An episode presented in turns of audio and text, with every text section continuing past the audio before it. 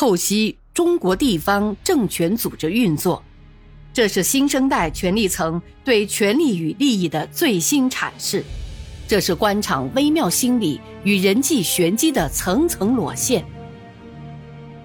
请听现代官场小说《生死博弈》。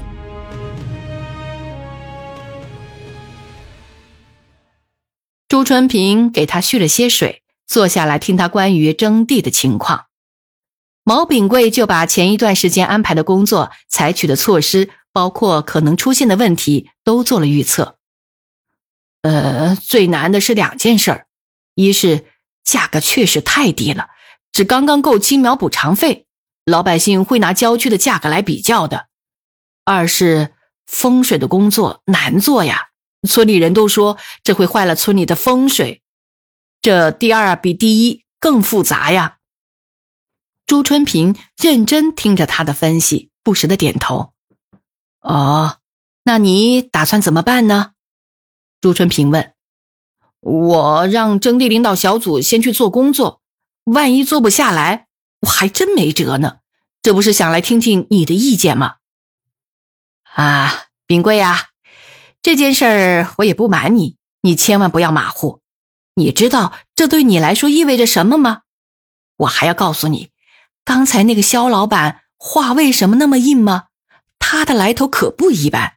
再说了，你已经为自己进城投入了几万呢，你准备打水漂啊？朱春平的话让毛炳贵的头皮发紧。啊，那女人什么来头啊？我虽说还不完全搞清楚了，但预感她不一般。你想想，柳王明为了开发这个墓地。花了多少心血？民政局长本来汤占海的呼声很高，市委组织部的方案就是汤占海。据说就是汤在这个问题上不得力，把我调来了，还越过区委直接找你谈话。你想想看，一个市长什么时候直接找过一个乡镇长谈话？还有，听说墓地的规划也是柳王敏亲自审查的，为了保证这个墓地的经营回报。他准备颁发市政府令，关闭民政局所属的长青园墓地，名义是让民间资金外资参加城市公益事业建设，背后的东西啊，谁也搞不清楚。这件事你可不能有半点马虎啊！可工作难做，你说说，价格悬殊那么大，强压老百姓的事，我实在下不了手。哎，我给你出个主意。老百姓不是信风水吗？你们暗中去给他们找一个风水先生，先给风水先生说好，给他点钱，让他去编一套在这里建墓地对汪家坝有好处的话，去说服老百姓嘛。那风水先生会按我们的意图说。哎呦，风水先生你还不知道？看钱卜卦说的活，死的说的活，活的说的死。你给他钱。告诉他意图就行了。那我们请去的老百姓能相信吗？哼，你们公开出面，他们当然不信了。要暗中策划，推荐给村里说话算数的农民，让他们出面，老百姓不就信了吗？毛炳贵点了点头。嗯，那在征地补偿方面，那至少要达到一万元一亩吧。可柳市长说，最多不能超过八千。这一点呢，哎，这样，你可以从这几个方面来想办法：一是乡财政要出点血，拿个百八万的，我也从民政的口子拨一点；再就是你镇上的水利经费上挤一点，呃凑个两百万，不就达到了一万元一亩了吗？呃，这怎么行呢？这等于送钱给外商。再说了。水利经费是中央的钱，得过了关。乡财政的钱是用来给新加坡商人征地的，怎么给群众解释啊？哎呀，你这个木脑袋，不是公益事业吗？乡财政支持一下，有什么不对的？我还是觉得不行。问题在于这外商经营性的投资，我掏钱等于给他个人送礼呀。哎呦，冰贵呀！我的好兄弟，我的好同学，不是我说你，你就是个死脑筋，老是跟自己较劲儿。农民利益就你维护农民利益啦，就你原则。柳市长官儿比你大，道理比你懂得多。你看他活得比你潇洒，论能力、论德才、论品质，你都比他强。可他从一个司机爬到了市长的岗位，他有用不完的钱，像换衣服一样换女人。白天坐在市长办公室指挥公检法，晚上可以指挥一群黑社会流氓，出门前户轰悠，出口说一不二。市里的局长、县里的书记、县长见面都要喊他爹了，上至省里，甚至更上层的都有人为他撑腰。凭什么呀？这都是讲原则的结果，是维护老百姓利益的结果吗？毛炳贵听着，心里有些震撼。市里两个头，李树生是个好干部，正派有水平，按原则办。可他人吃不开呀，人家怕他的原则惹不起，躲得起呀。差不多，他都快成了孤家寡人了。可你看柳王明，正好相反，吃喝嫖赌，索拿卡要，欺上瞒下，笼络人心。反倒是如鱼得水，大行其道。我敢保证啊，要民意测验，他会得高票的，你信不信？毛炳贵是最基层的干部，也知道一些基层的反应。他同意朱春平的一些评价。我说：“炳贵，别傻了，好汉不吃眼前亏，丢掉原则吧，面对现实。我原来不是也看不惯柳王明那一套吗？”可我看不惯有屁用，人家照样当他的市长。我想不对，这是自己跟自己过不去啊，得调整思路。我就帮他办一点小事儿，嗨，这人还真讲义气呢。其实朱春平不过派人跟踪李义德，发现李义德回家看老婆是假，到李树生家打小报告是真，把柳王明在云坊的活动情况向李树生报告。他庆幸自己没有在柳王明面前说什么出格的话。第二天，朱春平把跟踪李义德的发现报告给了柳王明，博得了柳王明的好感，算是买到了柳王明这只船的船票。那天，柳王明和他四只手紧紧握在一起，告诉他：“老朱啊，你能这样做，证明你是真心支持我柳王明的。我今后一定不会亏待你。”有什么你就找我嘛，我柳王明说到做到，你放心。柳王明还特意送他到电梯门口，这是身边工作人员不多见的。在朱春平的开导下，关山的征地算是拿下来了。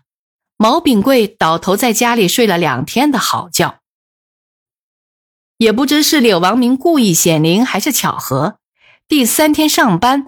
刚进办公室，区委组织部来电话说，区委领导要找他谈话，让他交接镇里的工作，准备到教委任主任。等区人大通过后，正式上班。说心里话，毛炳贵也有几次工作变动，但任何一次变动工作都不如这一次别扭。他总把自己的所为同报纸上天天揭露的卖官买官联系起来。好像报纸上那些话是针对他毛炳贵讲的，一想到这儿，他心里都有些发虚，自己感到恶心，总觉得背后有人向他吐口水。现在让他难受的是，朋友们凑的几万块钱怎么还呢？这时他又想到了朱春平，他鬼点子多，见的世面多，他要再去求教于朱春平。正好朱春平说要来看看老人家。让他在家里等他，哈哈，你就算了吧，还什么呢？当我们几个同学扶贫吧，把你从苦海里捞起来了吧？咦，你别开玩笑，几万块钱就那么烧了？老同学，凭你那一千多元的工资，要孝敬老娘，还要养老婆，这辈子你还得了吗？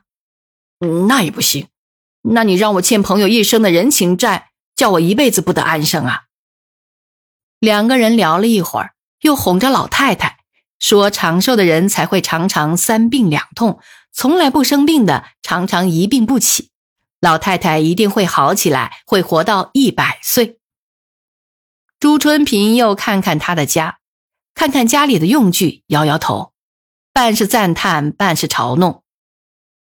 炳贵呀，你当乡书记也当了七八年了，家里还是没有变，不容易呀。我一个乡干部，一个月几百块钱的工资也常常拿不到手，一家子要吃饭，老百姓穷的那样，我就是想受贿也没人行贿呀，哪里比得了你？三年清知府，十万雪花银呢？哎，这可是你说的，你不是怕欠人情债吗？嗯，怎么啦，平贵？我给你出个主意。教委主任是个很多干部都眼红的位子，招生、分配、转学、择校，求的人不少呢。周旋的好，绝不亚于我这个民政局长。你手里也管着大大小小的一批干部，你工作一段时间后，要调整一下所属单位的领导班子。啊？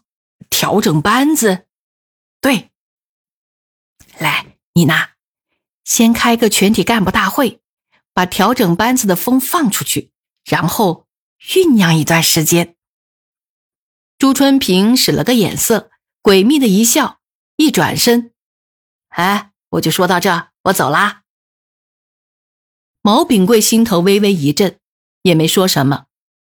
毛炳贵上任一个多月。跑了区里三所中学、七所小学，还有几个事业单位，他也感到一些单位的班子急需要调整，但调整是要把工作搞上去呀。三个月后，毛炳贵怀着一种复杂的心情，着手调整教育系统的班子，组织考察、民主测评、个别谈话、征求意见，反反复复，历时近一个月，毛炳贵的家里热闹起来。进进出出，前客让后客，汇报思想的，受朋友之托举贤荐能的，自己上门大言不惭、理直气壮要提拔的，拐弯抹角要到好单位的，各色人物轮流表演，无论什么人都没有空着手。老毛两口子开始是好言相劝，拉拉扯扯，甚至提着礼品追出门外，但不管你怎么推，最后都被各种理由推了回来。最后让你推不出的理由是，哎，看看病中的老人不过分吧？后来老毛也就算了，弄得家里吵架似的，隔壁邻居听了还不知道发生了什么呢。这一轮班子调整，老毛磨嘴皮子，挑灯夜战，在各种各样的人物中周旋，人瘦了一圈，口袋鼓了一圈。经过一番算账。除了收回当教委主任投入的成本外，还结余了两万多元。他虽然卸下了压在身上的债务负担，同时又背上了沉重的心理负担。他想起了柳王明，想起了朱春平，心里在骂：这世道，这世上的人真是逼人做鬼。